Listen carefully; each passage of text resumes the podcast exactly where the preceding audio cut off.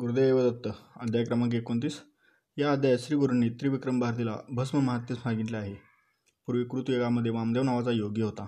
तो शुद्ध बुद्धीचा ब्रह्मज्ञानी पृथ्वी तलावर राहत असे. आपले घर पत्नी काम व क्रोध या सर्वांचा त्याने त्याग केला होता. तो संतोषी वृत्तीचा निरपेक्ष मौनी होता. तो जतादारी वक्कल व्याघ्रांबर धारण करून सर्वांगी भस्म लावून असे. अनेक क्षेत्रांना भेट देत फिरत तो क्रौंच अरण्यात आला. तो संपूर्ण भाग निर्मनुष्य होता कारण तिथे एक ब्रह्मराक्षस राहत होता. तो नरमांस व हिंस्त्र श्वापदे खात असे. अशा भयंकर अरण्यात वामदेव फिरत असताना तो ब्रह्मराक्षस वामदेवाला भक्षण करण्यासाठी धावून आला आणि त्याला खाण्यासाठी येऊन भिडला. त्यावेळी त्या श्रेष्ठ मुनींचे भस्म त्या ब्रह्मराक्षसाच्या अंगास लागले आणि त्याला पूर्णजन्मीचे स्मरण झाले.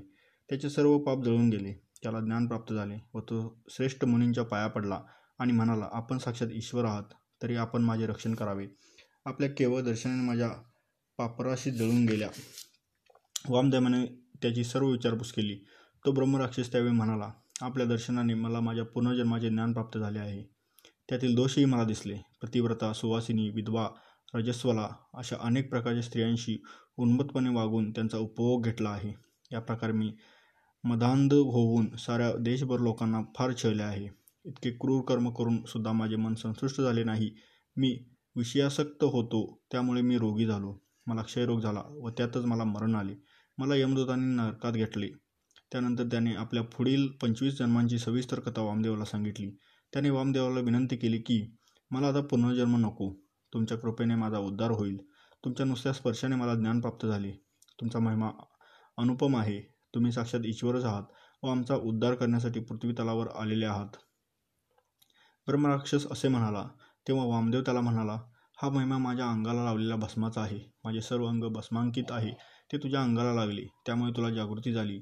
म्हणूनच कर्पूरगौर शंकर सर्वांनी भस्म धारण करतात. ज्या वस्तूचा साक्षात ईश्वरच असा बहुमान करतो त्याचा महिमा वर्णन करणे आम्हाला शक्य नाही. एका कथाकथनात यमाच्या दूतांना शिवदूत एका मृतात्म्याला घेऊन जाऊ जा जाऊ देईनात. तेव्हा यम शिवदूतांना म्हणाला तुम्ही माझ्या लोकांना का मारलीत? त्या पापी माणसाला तुम्ही शिवलोकात का घेऊन जाता?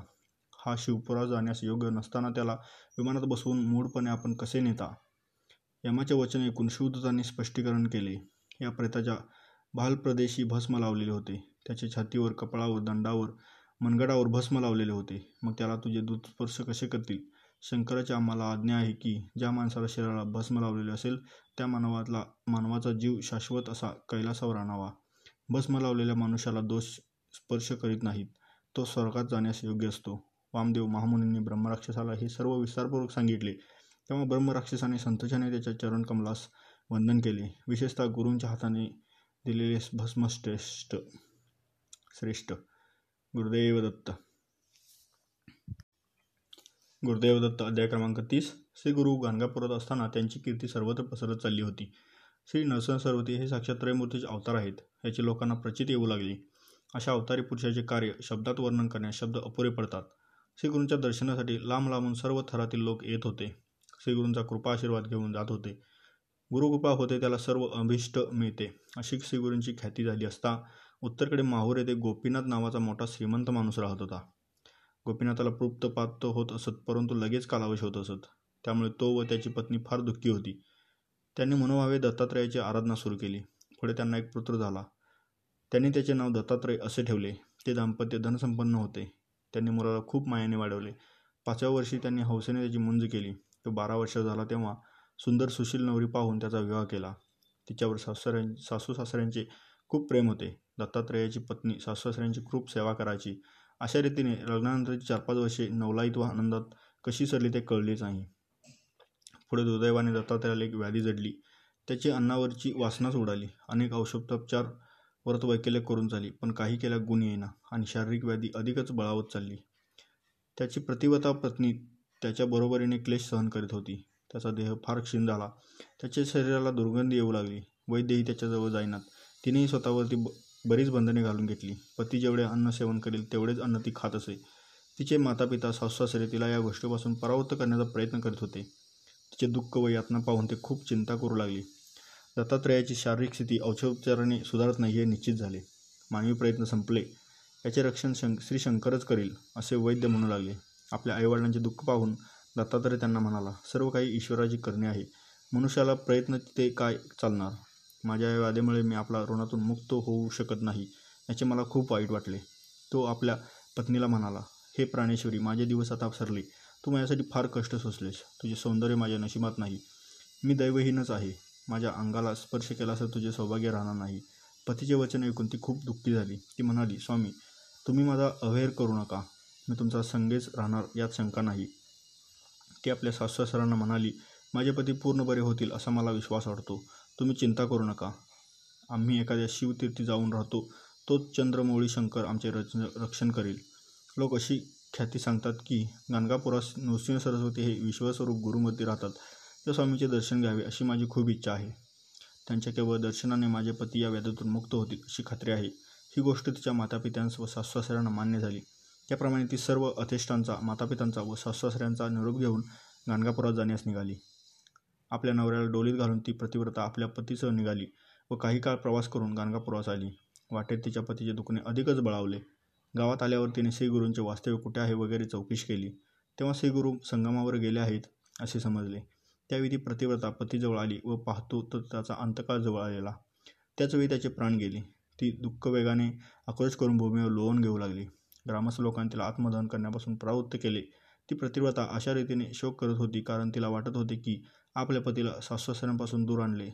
त्यांना शेवटचे दर्शन होऊ शकले नाही म्हणून मी स्वतःला दोष देऊ लागली. ती स्त्री अशा प्रकारे फार शोक करीत होती. तेवढ्यात तेथे एक सिद्ध पुरुषाला सर्वांगाला भस्म लावले होते. जटाधारण केल्या होत्या. रुद्राक्षमाळा घातल्या होत्या. हातात त्रिशूल धारण होता.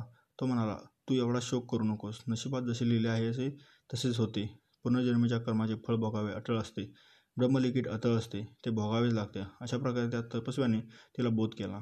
तेव्हा तिला विवेक उपजला व तिने शोक आवरला. तिने हात जोडले. त्यांच्या चरणी मस्तक ठेवले आणि स्वामींनी माझा उद्धार करा अशी विनंती केली. तुमच्या सांगण्याप्रमाणे करीन असे म्हणून ती पुन्हा त्यांच्या पाया पडली. तिचे वचन ऐकून त्या योग्याने प्रसन्नवदनाने तिला स्त्रियांचे आचरण कसे असावे ते सविस्तर सांगितले. या पुढील कथाभाग पुढील अध्यायात आहे. गुरुदेव दत्त.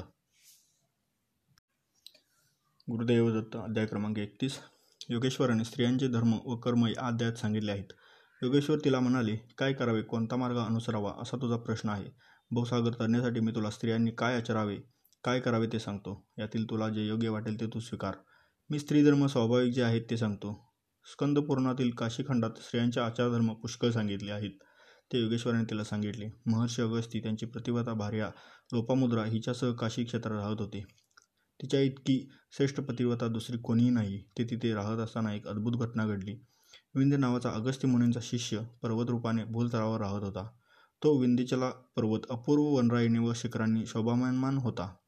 एकदा नारद मुनी तेथे हिंडत हिंडत गेले तेथा त्यांनी विंध्य पर्वताची खूप स्तुती केली. शेवटी म्हणाली इतके असून सुद्धा एक उणीव उणीव आहे. तू मेरू पर्वता एवढा उंच नाहीस त्यामुळे तुझे महत्त्व नाही नारदाने असे म्हणताच विंध्याचल रागावला व तात्काळ वाढू लागला. तो एवढा उंच झाला की दक्षिण क्षेत्रात सर्वत्र अंधार पसरला. सूर्याची गती अवरूढ झाली. तेव्हा देव घाबरले व इंद्राकडे गेले. इंद्र ब्रह्मदेवाकडे गेला. अगस्तीला काशी सोडून जाण्यास व दक्षिणेत जाऊन विंध्य पर्वताला नमिण्यास सांगितले. तो अगस्तीचा शिष्य आहे म्हणून तो त्याचे ऐकेल असा सल्ला ब्रह्मदेवाने दिला. तेव्हा इंद्रादी सर्व देव गुरु ब्रह्म बृहस्पती आणि अनेक ऋषी काशी अगस्तीकडे आले. त्याने सर्वांचे स्वागत केले. तेथे सर्व देव बसले असता देवगुरु बृहस्पतींनी देवांजवळ लोपामुद्रेच्या अलौकिक प्रतिवतेची प्रशंसा केली. त्यावेळी बृहस्पतींनी प्रतिवतेचे आचरण कसे असावे ते विस्तारपूर्वक सांगितले. पती हाच आपला गुरु तोच धर्म देव व सर्व तीर्थे असा जिच्या मनात निश्चय असतो तोच तीच ती प्रतिवता जाणावी शरीरात जीव असतो तोपर्यंत तो जीव सर्वांना प्रवित असतो. पण जीव जाताक्षणीच प्रेताला कोणीही हात लावत नाही. पती हाच आपला प्राण समजावा. अशा प्रकारे देवांचे गुरु बृहस्पती यांनी पतिवतेचा आचारधर्म व श्रेष्ठत्व सांगितले. गुरुदेव दत्ता.